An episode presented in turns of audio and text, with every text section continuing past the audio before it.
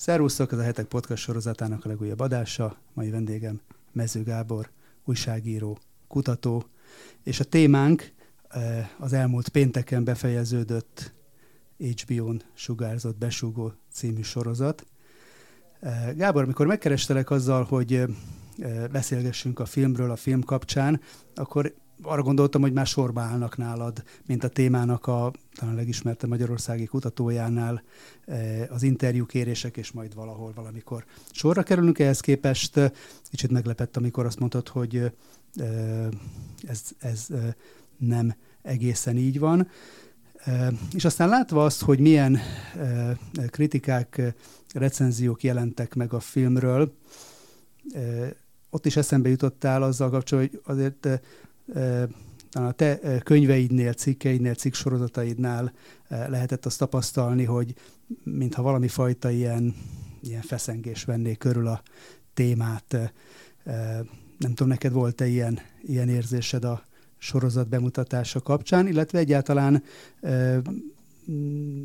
a téma szempontjából, és majd utána beszélünk részletesebben a körülményekről, meg korrajzról, meg egy-két szereplőről is, de magának a témának egy ilyen minisorozat formájába való feldolgozását, te hogy látod? Előre vitte a ügynök kérdésnek a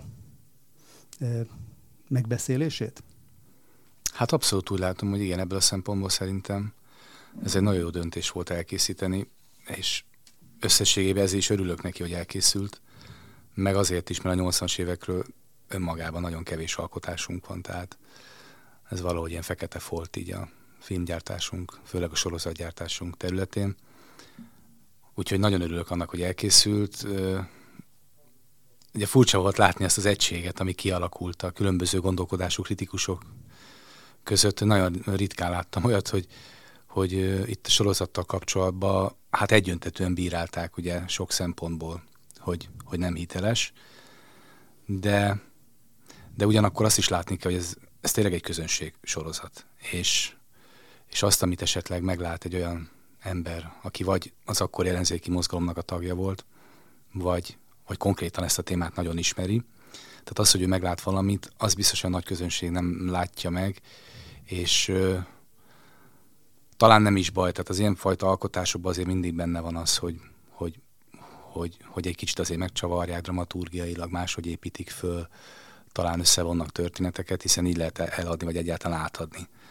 És abból a szempontból, hogy, hogy egy kicsit a 20-30 évesek is érdeklődjenek mondjuk a korszak iránt, meg egyáltalán rendszerváltás, rendszerváltoztatás iránt, ebből a szempontból szerintem jó, hogy ilyen sorozat elkészült.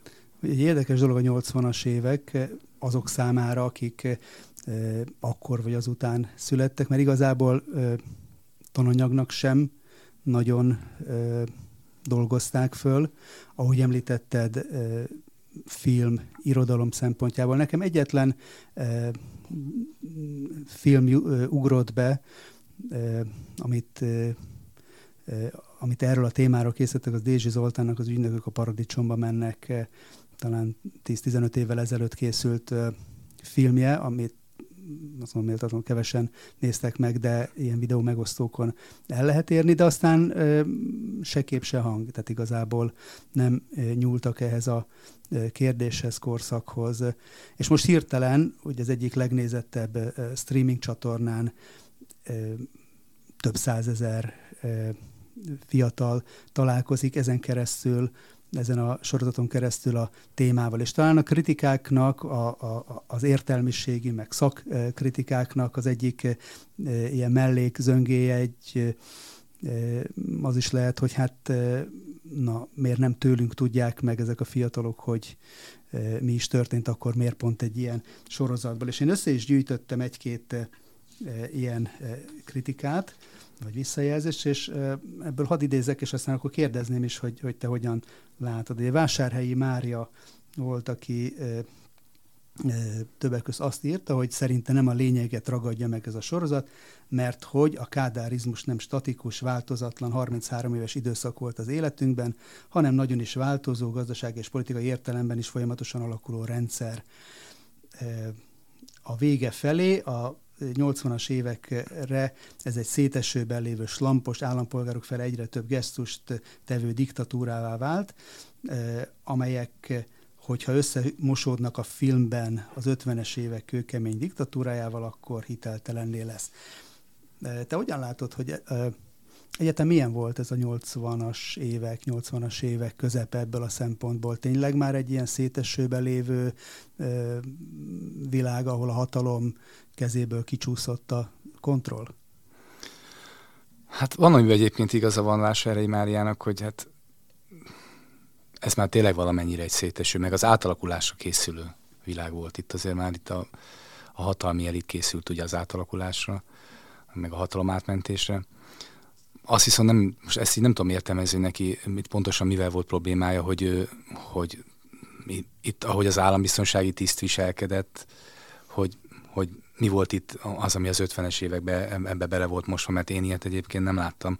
Azt azért tudni kell, hogy a 80-as években is hát azért messze nem volt, tehát nem volt az a, le, a legvinámabb barak volt sokaknak, de azoknak egyébként, akik fölléptek a rendszer ellen, azoknak ez nem volt olyan nagyon vidám barak, tehát pont most írtam egy bejegyzést ugye a CPG-ről, Pánk együttesről, hát őket 84-ben még börtönre ítélték, és olyan szintű lejáratás volt ellenük.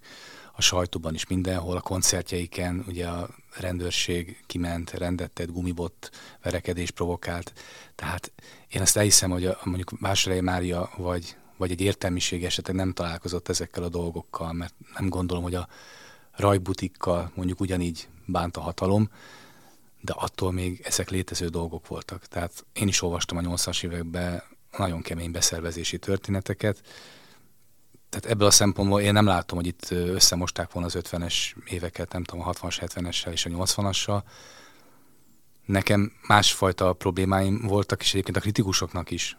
Tehát akik úgy rendesen szétszették a, a filmet, ott inkább bizonyos jelenetek tűntek hiteltelennek, nem voltak megfelelőek esetleg a kellékek, tehát ilyesmikről volt szó. Én ebben nem láttam azt, hogy itt nagyon össze lett volna mosva. Nekem egyébként pont, hogy túlságosan puha volt, vagy puha volt, egy kicsit idealista volt ennek a, idealizált volt a filmnek a világ, tehát nagyon steril. Nem láttam ezt a, azt a fajta lepukkantságot, és nyomornak még a látszatát sem, egy szakadt embereket, ami a 80-as éveknek a sajátja volt, tehát én is emlékszem rá. De én ezt például nem láttam, hogy itt nagyon összelettek volna a keverve a korszakok. Ha még annyit elmondhatok, ugye az Eltörölni Frankot című filmben én is részt vettem szakértőként, és a, a filmet, ugye annak ellenére, hogy díjnyertes lett, és szerintem elég jó film, sok kritika magasztalta, de voltak, akik megjegyezték, hogy ugye összemost különböző korszakokat. Igazából ugyanez volt a, a probléma, amit emlegettek, de ott például teljesen más volt. Tehát a Eltolni Frankot azért támadták sokan, mert ő túlságosan sötét volt. Most ezt az, azért támadják, ugyanúgy 80-as évek, mert ő túlságosan világos és túlságosan idealizált. Tehát Igazából szerintem itt arról van szó, hogy itt különböző történetek voltak, és, és, és nekünk is megvannak a saját, a saját történetünk erről a korszakról, főleg az idősebbeknek. És ezeket néz szerintem nagyon nehéz összeegyeztetni. Tehát ott volt olyan kritikus, aki azt mondta, hogy 80-as évek az nem olyan volt, mint az eltörölni Frankot, mert hogy ő egyébként már mehetett külföldre, és volt vók menje. Tehát itt, amikor a saját emlékezet összekeveredik a, a kollektívvel. Ott egy másik megszólalás Hodosán Rózától, aki azt tette szóvá, hogy szerinte az ellenzék ábrázolása a filmben alap vagy sorozatban alapból hibás, mert az soha nem volt bulizó vezérekből álló kiszesekkel bratizó társaság, semmilyen mozgalmi jellege nem volt az ellenzéknek. Voltak egyetemi előadások, tartottak szemináriumokat, de a bulikon buliztak, és nem voltak vezérek.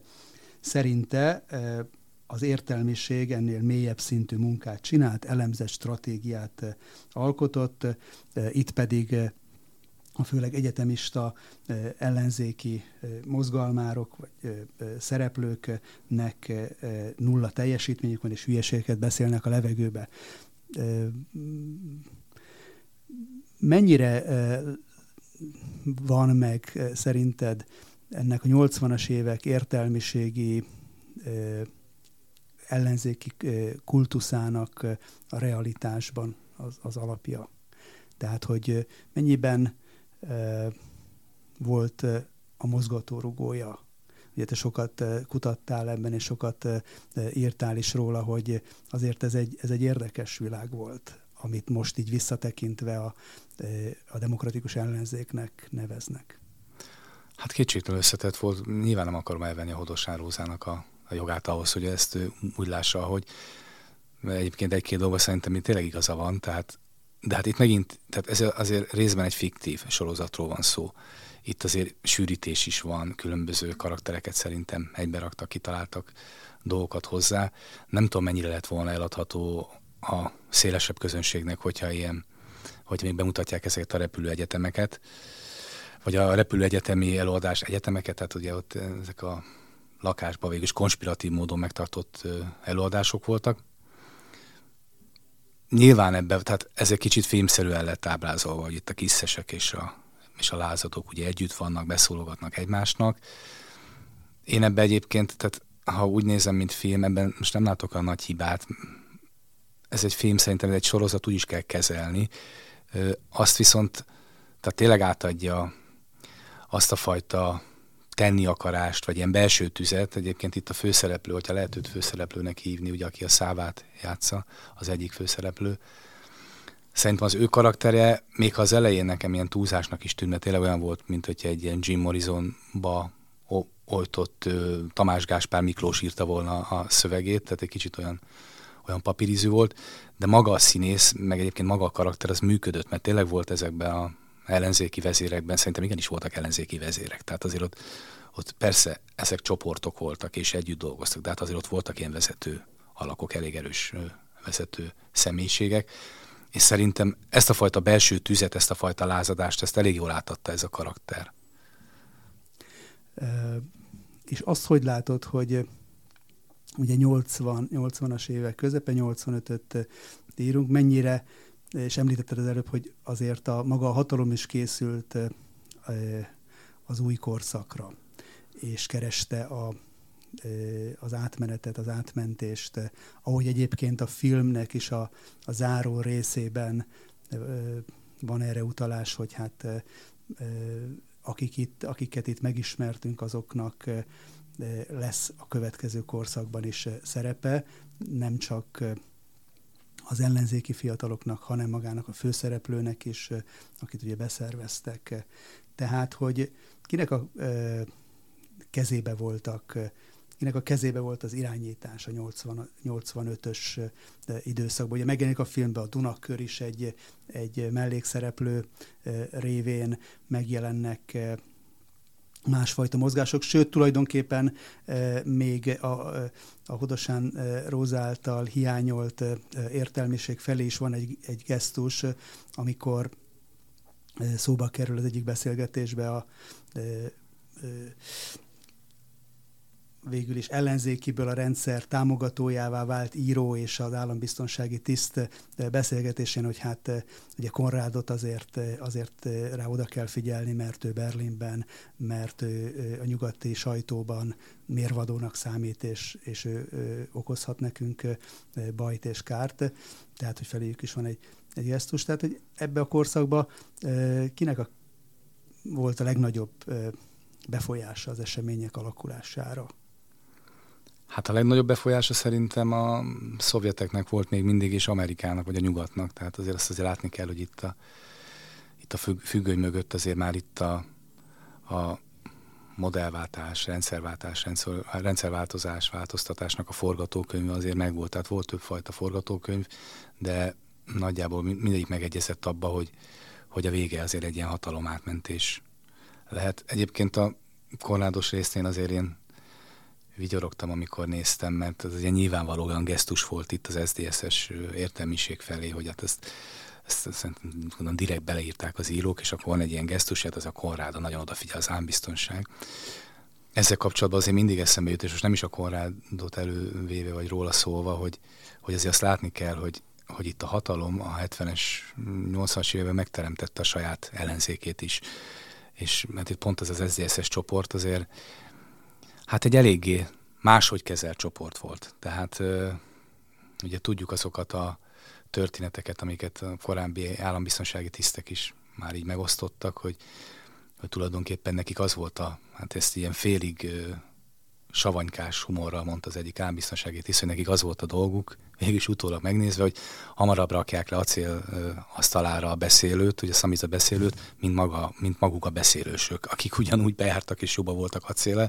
Tehát látni kell, hogy az itt volt egy kivételezett ö, csoport, aki mind a nyugat fele jó kapcsolatokat felépített, mind ugye a szüleik révén hát eléggé összefonódott a, a korábbi vagy akkori hatalommal. A, tehát én igazából azért sem értem azt a kritikát, hogy miért nem az értelmiséget, vagy mondjuk az SZDSZ-es kört ábrázolták, vagy esetleg a Fideszt. Hát sokkal több, abból szerintem sokkal több rossz érzés lett volna. Mert biztos, hogy akkor vagy az lett volna, hogy az egyik nézőpont szerint túlságosan magasztalták volna őket, a másik nézőpont szerint meg túlságosan sötéten ábrázolták volna. Tehát ezzel szerintem például a készítők kikerültek egy ilyen csapdát, és, és inkább végül is egy ilyen fiktív csapattal foglalkoztak. Ugye fölmerült az, hogy az első részt az pont a választás előtti mm, napokban mutatták be, és hogy ennek kapcsán valami fajta politikai állásfoglalás lenne. Most így látva a sorozatot, sorozatot megalapozott volt ez az aggodalom? Tehát volt politikai, aktuál politikai üzenete a sorozatnak? Hát Magyarországon sajnos minden politika, ugye, ahogy mondta a, a pap, azt hiszem a, a börtönbe dolgozó papatanúban, és még mindig Igen. minden politika nyilvánvalóan volt. Tehát azért tudjuk, hogy az HBO ö, liberális vagy neoliberális más ö, szemszögből, ez különböző értékelés kérdése. Jól láthatóan lehet látni, ugye, hogy milyen fajta sorozatokat szeretnek, és milyeneket propagálnak. Nyilván volt ebbe politika. Sajnos nem tényleg mindenben van politika. Azt mondjuk tényleg elég furcsa volt ott az első részben, amikor mondta, ugye pont ez a száva az első beszédében, hogy hogy nálunk mindenki forradalmárként kezdte, és aztán diktátorként folytatta. Igen. És akkor mondja a Hortit, hát és ugye ez azóta is főleg a jobb oldalapóbát emlegetik, hogy Horti sose volt forradalmár. Tehát ez egy óriási csúsztatás. És nyilvánvalóan ott van egy ilyen szöveg, hogy, hogy, hogy valami olyasmi van, hogy, hogy nem szabad, hogy egy ember ugye irányítsa itt az országot, itt 10 millió embernek kell. Ez nyilván egy aktuál politikai áthalása van. Ezzel egyébként nekem nincsen problémám, hát pontosan tudjuk, hogy a világunk így működik, mindegyik tévé, mindegyik újság politizál valahogy, azért ha, amíg szerintem nem túl szájbarágosan teszi, addig szerintem ez belefér. Tehát ez, amit nekem nem volt problémám. Ö, és még, még, még egy ilyen recenziót idéznek Rajnerem Jánostól. Ugye ő a ö, állambiztonságnak a ábrázolását nehezményezi a filmbe, szerinte nem voltak ilyen bokorban bujkálós megfigyelősdik, meg magnóról történt lehallgatás a besugók részéről, mert hogy ez utóbbi az operatív cselekménynek számított, amit élesen külön választottak a besugók munkájától. Ebből a szempontból mennyire hiteles vagy, vagy, vagy fiktíva, ahogy ezt ábrázolják, például az állambiztonságnak a módszereit. Hát nyilván azért a Rajner elég nagy szakértő ennek a történetnek, meg ennek a korszaknak, és igaza is van ebbe, hogy egy kicsit azért szélsőségesen volt bemutatva. Én egyébként azon nevetgéltem, ahogy a vonaton beszervezik, tehát ott felszállod, és akkor rögtön beszervezik, tehát az, igen, hát ugye azért nehéz erről kritikát mondani, mert csak azt tudjuk, hogy, hogy az ismert iratok alapján hogy történtek mondjuk a beszervezések, hogy viselkedtek. És azok alapján ez tényleg egy kicsit azért erős volt ez a történet, de, de például én azért több olyan történettel találkoztam, és szerintem a Rajnerék is korábban, ahol maga az ügynök egyébként tényleg elkezd már szinte állambiztonsági tisztként viselkedni. Tehát én is olvastam, hogy a Kutasi Kovács Lajos a viszonylag ismert író, ugye nyilasból lett fizetett titkos munkatárs, ő például már magától is, tehát jó, akkor ő már mit tudom én, nyolc éve titkos munkatárs volt, tehát egy nagyon képzett valaki volt, és ő már akkor tényleg, ő maga is elvégzett ilyen feladatokat, tehát bármi elképzelhető, egy kicsit azért tényleg meredeknek tűnik. Én nekem inkább az volt a furcsa, hogy a Túróci Szabolcsot én nagyon-nagyon szeretem, tényleg szoktam nézni színdarabba, az aranyéletben is zseniális volt. Itt nem biztos, hogy nem tudom, vele játszottam volna el az álmbiztonsági tisztet, ugyanis akaratán kívül van neki egy ilyen komikus, egy nagyon erős komikusi képessége is, és maga a tiszt is egyszerre volt agresszív és komikus is, Lehet, hogy ettől működött nekem, ez egy kicsit... Hitelesebb volt az a figura, akire a filmben belül őt lecserélték, aki az utódja lett? Szerintem igen, de, de hát tehát egy csomó állambiztonsági tiszt volt, tehát biztos volt belőlük is mindenféle. Én is nagyon sok történetet olvastam, tehát tényleg ott voltak. Volt idegbeteg, volt viszonylag tisztességesen működő, aki nem lépte túl a szakma szabályait, ott is volt mindenféle egy kicsit nekem sok volt, de hát aztán lehet, hogy pont ezért működött, mert nyilván neki meg, meg volt a története ebbe a sorozatban. Ugye ilyen mellék epizódokban megjelenik azért az ő korábbi tevékenység, például, hogy egy papot beszervez. És ott azért megütötte a fülemet az, hogy ugye először, mint, mint bűnbánó hívőként jelenik meg a gyontatófülkébe, utána aláíratja a pappal a beszerzés nyilatkozatot, és amikor a pap kéri őt, hogy de azért lehetőleg ne a templomba találkozzanak, hanem valami, valami más helyen, akkor, akkor csak azért is azt mondja, hogy de akkor jövő héten itt a gyontató fülkében. Tehát, hogy ez a fajta e, e, pszichológiai terror, ez, ez jellemző volt ezekre a szituációkra.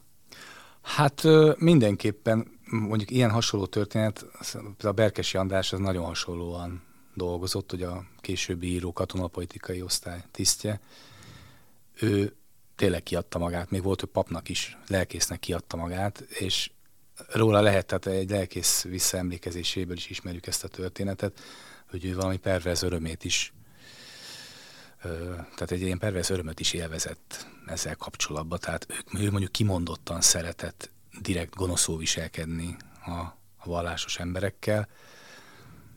Mm a rendszer természetéből adódóan, és látva, hogy hogyan bomlasztották a különböző egyházi felekezeteket, hogyan járattak le embereket, ha egy kicsit erősnek is tűnik ez a történet, én akár ezt is elképzelhetőnek tartom. Tehát annyi történet volt, annyi minden megtörtént, hogy, hogy, akár, hogy akár ez is megtörtént. Tehát abból a szempontból egyébként ezt egy jó húzásnak tartom, és lehet egyébként akkor a vásárhelyek erre értették, hogy kicsit az 50-es, 60-as évek összekevedik a későbbivel, hogy, hogy azt az arcát is azért megmutatták itt az állambiztonságnak és magának a diktatúrának, amit azért kevesen ismernek, hogy azért tényleg nagyon aljas dolgokra is képesek voltak. És ebből a szempontból most az, hogy a 70-es években esett ez meg, vagy a 60-as években, nem tudom, nem tartom annyira. Egyébként ez a, ez a pont a 60-as években, mert ugye itt kiírják az évszámokat, mm. amik azoknál a melléksztoriknál, ahol a, amelyek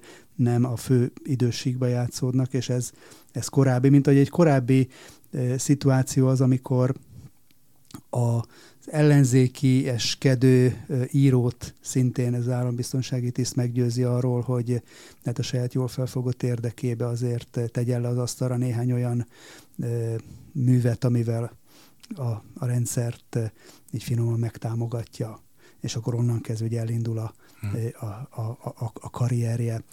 És erről eszembe jutott, hogy a, elha, el, beszervezett velszibárdok, behódolt velszibárdok ezzel a címmel írt egy irodalomtörténész erről a korszaknak az irodalm, Beke irodal, Albert, Beke Albert az irodalmi kis enciklopédiát, Igen. hogy ott azért vannak megdöbbentő történetek, például és Gyuláról, aki neki az alakja azért kicsit visszajön ebbe a figurába, hogy ugye meg, megírja a, egy mondat a zsarnokságról, és utána azért leül a telek szomszédjával, Kádár Jánossal sakkozni. Igen, hát ez egy nagyon nehéz téma, és pont most jött föl, hát tényleg a Beke Albert ez ebben most hát ilyen úttörő szerepet játszik, mert nagyon kemény tabunak, nagyon nagy tabunak ment neki.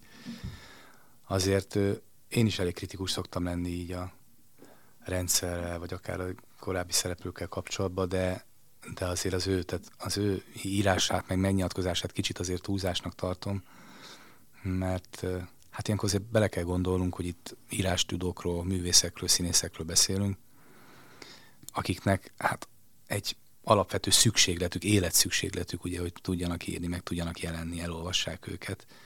És utólag mondjuk mindenkit így bele pakolni egy-egy dobozba, hogy mint hogyha mindenki így áruló lett volna attól, mert hogy mégis tényleg kiegyezett a hatalommal, egy kicsit számomra erős, de mindenképpen beszélnünk kell erről, csak, csak hát azért árnyaltan. Tehát azért azt is tudni kell, hogy I. és Gyula, amikor mondjuk acéllal tárgyalt, vagy Kádárral sakkozott, akkor nem csak a saját karrierjét segítette, hanem ugye a népi írók csoportját is, csoportját is, sőt, szerintem szinte az összes ír, tehát a, akinek szüksége volt, ő egy védőernyő volt, tehát nem véletlenül vele ült le a cél, és Kádár, hiszen olyan tekintélye volt. Tehát ő igazából az ebben a nehéz, hogy ő szerintem nem csak maga miatt kötött alkut, most ez sem nem akarom teljesen felmenteni sem, hanem mások miatt is. És, és igazából abban a korszakban, hogy ki milyen döntést hoz ilyenkor meg, szóval ez egy nagyon bonyolult dolog. Én mindig azt szoktam erre mondani, hogy a legfontosabb, hogy azokkal foglalkozunk igazán sokat, akik így nemet mondtak. Tehát így tényleg tartották magukat a saját eszméjükhöz, vagy ideáikhoz, és ezért mondjuk nem is jelentek meg. De ezzel párhuzamosan nem szabad mindenkit így elítélnünk, azért, mert ugye próbált, próbálta túlélni azt a rendszert. Az a besugónak mondjuk ez is érdeme, de nyilván emiatt is kritizálják, hogy pont egy olyan ugye ügynököt mutat be. Hát ugye voltak, akik önként jelentkeztek is, meg különböző engedményekért vagy lehetőségekért csináltak, de egy olyat mutat be, ugye, akit így hát bezsaroltak, és tényleg a beteg öccsével. Igen, tehát, tehát amikor, ez... amikor ott, ott pecázik a Budapestre indulva a tóparton az öccsével, akkor, akkor az ő terveiben, az ő programjában nem szerepelt ott, hogy, hogy erre fogják. Viszont miután, miután bezsarolják, utána azért nagyon gyorsan ez visszahatott a jellemére hát, karakterére. Igen, de egyébként szerintem abban a szempontból jó, hogy bemutatja azt, hogy egyrészt itt volt azért nálunk egy tudatos játék itt a rendszerváltoztatás után, hogy az ügynököket ugye fókuszba helyezték, tehát senki ne beszéljen a vezetőkáderekről, állambiztonsági tisztekről, szigorúan titkos tisztekről, hanem az ügynökökről, akikről hát jól tudjuk, hogy a jelentős részüket ugyanúgy bezsarolták, beszervezték, ugyanis akit be már komolyabban megbíztak, és komolyabb feladatokat bíztak rá, tehát titkos megbízottak, vagy titkos munkatársak lettek, vagy esztétisztek. Tehát ez már önmagában egy elég aljas játék volt, és tudatos, hogy a fókuszt erre a kérdésre irányították, és ebből a szempontból nagyon jól bemutat egy olyan történetet, ami maga a néző is elgondolkodhat, hogy hát ez az egy komoly dilemma, hogy itt mit vállal az ember, és mit nem. Mert, mert hát itt mégiscsak a, az öccséről volt szó, és ebből a szempontból, hogy jó, hogy egy ilyen történetet választottak, vagy ilyen figurát mutattak be a sorozatban, mert, mert azért sokakat elgondolkodtat, tarthat, és, és arra is rámutathat, hogy így itt mutogathatunk mindig az ügynökökre. De, de hát itt magára a rendszerre kéne mutatnunk, hogy milyen rendszer volt az, ami ilyen választás elé kényszerített embereket. Tehát itt maga a rendszer volt hihetetlenül rothadt és aljas egy ö, ö, a filmben ö, egyik ilyen konfliktus szál, ugye a Száva Zsolt ö, ö, mellett álló csapatnak a ö, megtörése, bomlasztása. És, ö, és ugye ez az, ami ö, a főszereplőnek ö, sikerül, ugye sikerül a, a száva mellett korábban tűzön vízen át kitartó szereplőt, a Barnát, egyszerűen miután ő leleplezi őt, cél, célszemély és, és, és gyanú, gyanús, gyanú alá vonni. Ez, ez a fajta bomlasztás így a te kutatásod alapján mennyire volt például egy ilyen játszma az állambiztonságnak a forgatókönyv, hogy mennyire bízták rá a, az ügynökökre, hogy ők oldják, oldjanak meg egy ilyen feladatot? Hát itt abszolút az állambiztonság irányította ezeket a történeteket, de ugye hát ez egy nagyon jellemző fogásuk volt ez a bomlasztás, és hát még egy ugye az is, hogy olyan emberül hitesség kell, hogy ügynök a, egyébként részben ügynökök segítségével, aki nem volt az. Tehát ez volt az egyik leg aljasabb módszerük, és általában egyébként sajnos sokszor működött. Itt azért tehát mindig részletesen kidolgozták. Tehát mondjuk vannak viszonylagosan ismertebb történetek, a Szalai professzornak a története, ugye egy ilyen szociáldemokrata politikus és professzor volt, és róla például tudatosan elítették, hogy ügynök. Ő egy, ő egy nagyon meghatározó értelmiségi volt a saját reformkommunistának nevezhető csoportjában, és ott különböző hálózati személyek segítségével mindenkinek azt súlykolták, hogy, hogy ő maga az ügynök. És ennek a végén tényleg nagyon sokan elfordultak tőle. Tehát ez abszolút ilyen bevett módszer volt. Sajnos sokszor működött is.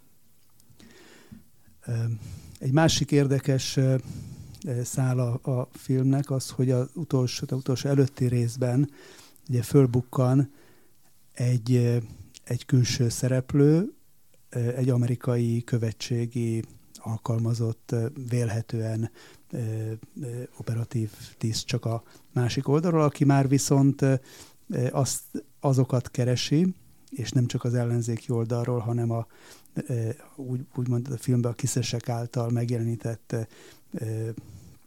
oldalról is, akikre az átmenet után, amit ezek szerint ugye ők is készültek rá és vártak, akikre rá lehet bízni majd az országot, és ugye őket szeretnék kiemelni. Ez hogy látod, hogy mennyire volt aktív már nem csak a rendszerváltás éveiben arról azért lehet tudni, hogy akkor Mark mhm. Palmer, akkori Igen. amerikai nagykövet nagyon aktívan szervezte az ellenzéket, de hogy így, így ezért évekkel korábban is már ez reális volt, hogy, hogy szemmel tartották a potenciális jelölteket?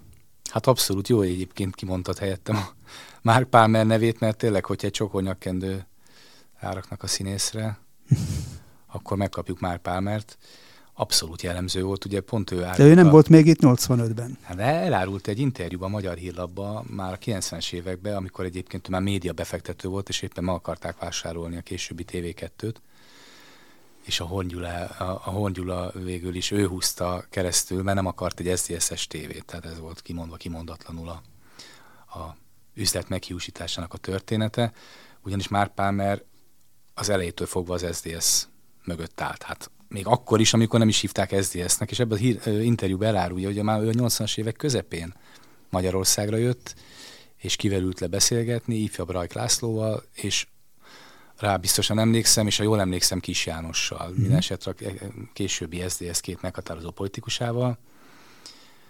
Hát egyértelmű az amerikaiaknak, azért ezt ma már tudjuk, hogy az amerikaiaknak a forgatókönyve az az volt, hogy az SZDSZ megnyeri a választást. Tehát ők mindenkit valakire tett, ugye? És az ő csoportjukhoz egészen ilyen az SDS volt, tehát ez abszolút egy, egy, egy, egy, egy létező történet volt, amit bemutattak.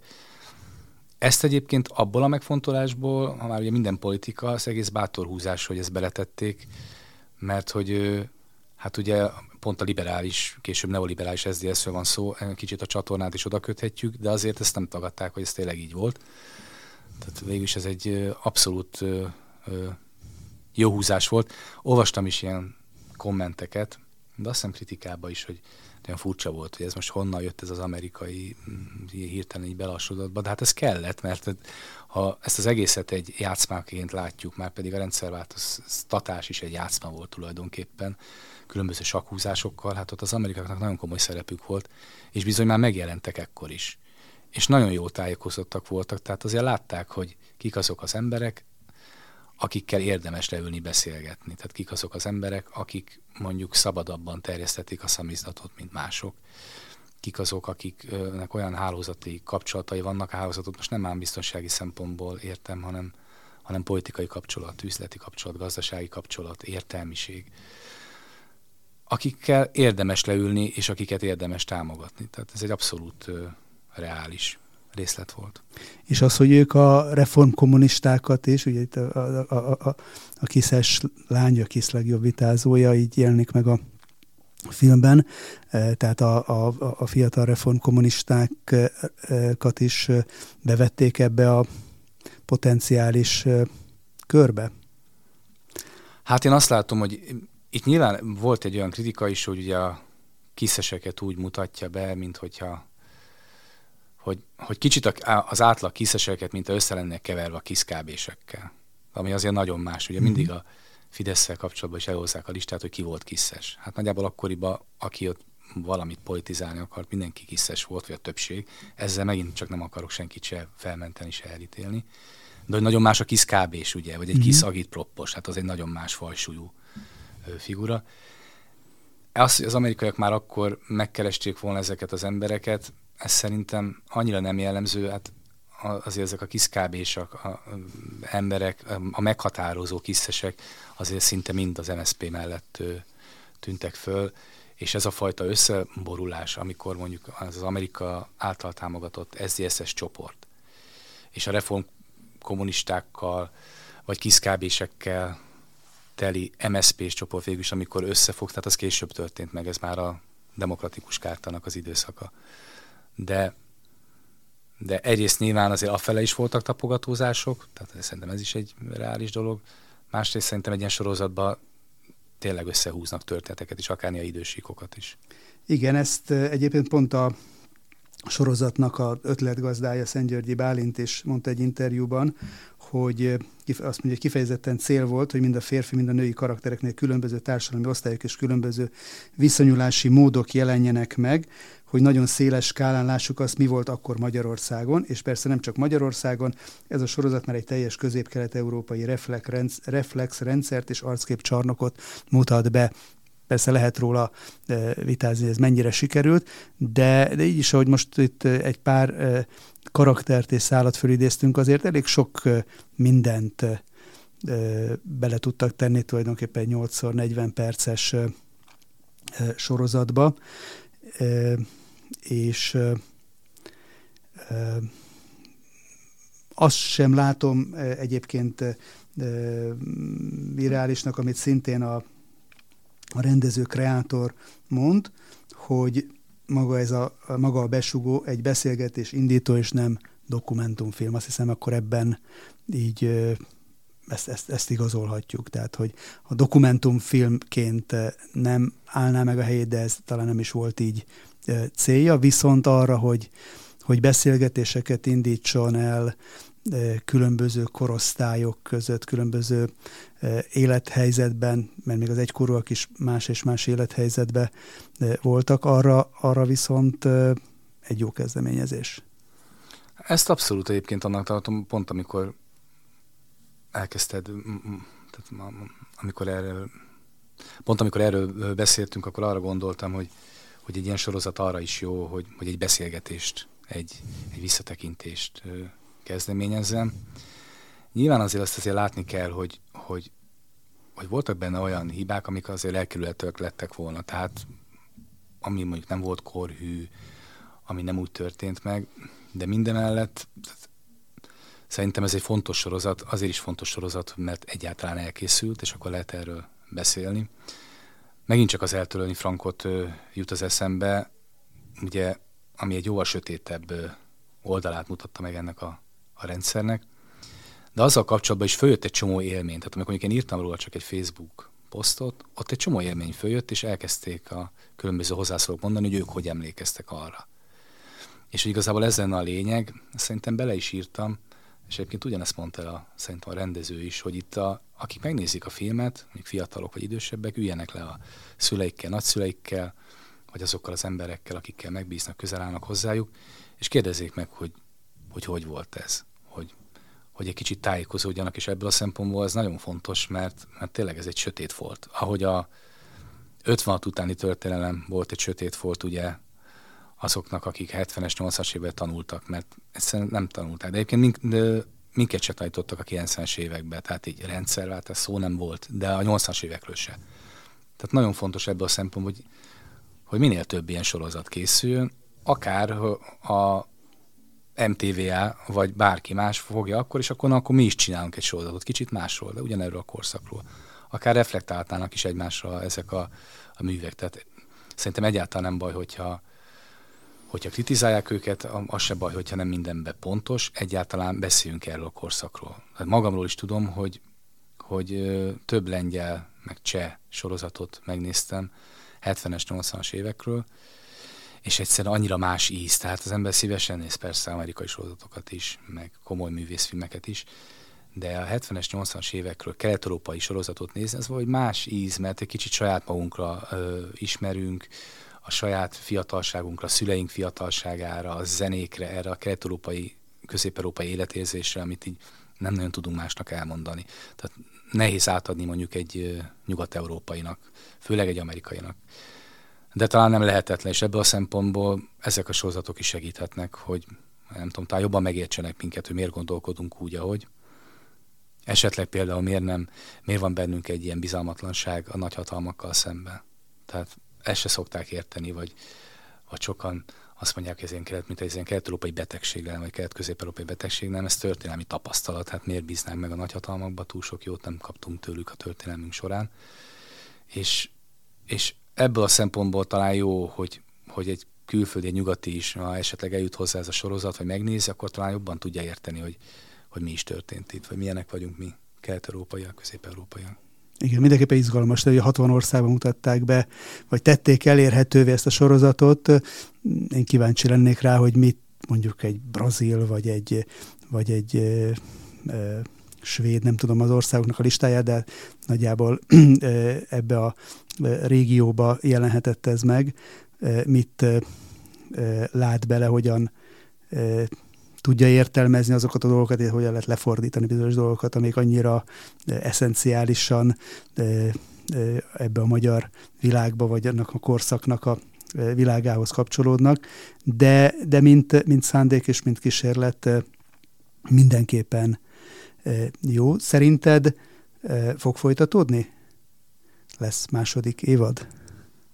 Szerintem lesz. Igazából itt az a kérdés, hogy miről fog szólni, mert ha a rendszerváltoztatás időszakáról fog szólni, és ö, elég bátrak lesznek mondjuk a készítőket, akkor az nyilván nagyot szól, és akkor ott szerintem még több kritika fog születni, mert uh-huh. az az az időszak, amitből ismerünk különböző narratívákat, de, de nyilván azért még nagyon közeli, nagyon érzékeny terület, én minden ilyen sorozatnak, meg filmnek örülni tudok, mert, mert egyszerűen mm, azt a fajtát, mi is ugye próbálkozunk cikkeket írni, tanulmányokat, könyveket, igyekszünk eljutni akár a fiatalabb olvasókhoz is, több-kevesebb sikerrel, de, de ezek a sorozatok is segítetnek abba esetleg még nekünk kutatóknak és történészeknek is, hogy, hogy néhány fiatal valószínűleg utána fog akkor nézni, vagy elkezd utána nézni, hogy milyen volt ez a 80-as évek. Tehát ismeretterjesztés szempontjából én fontosnak tartom.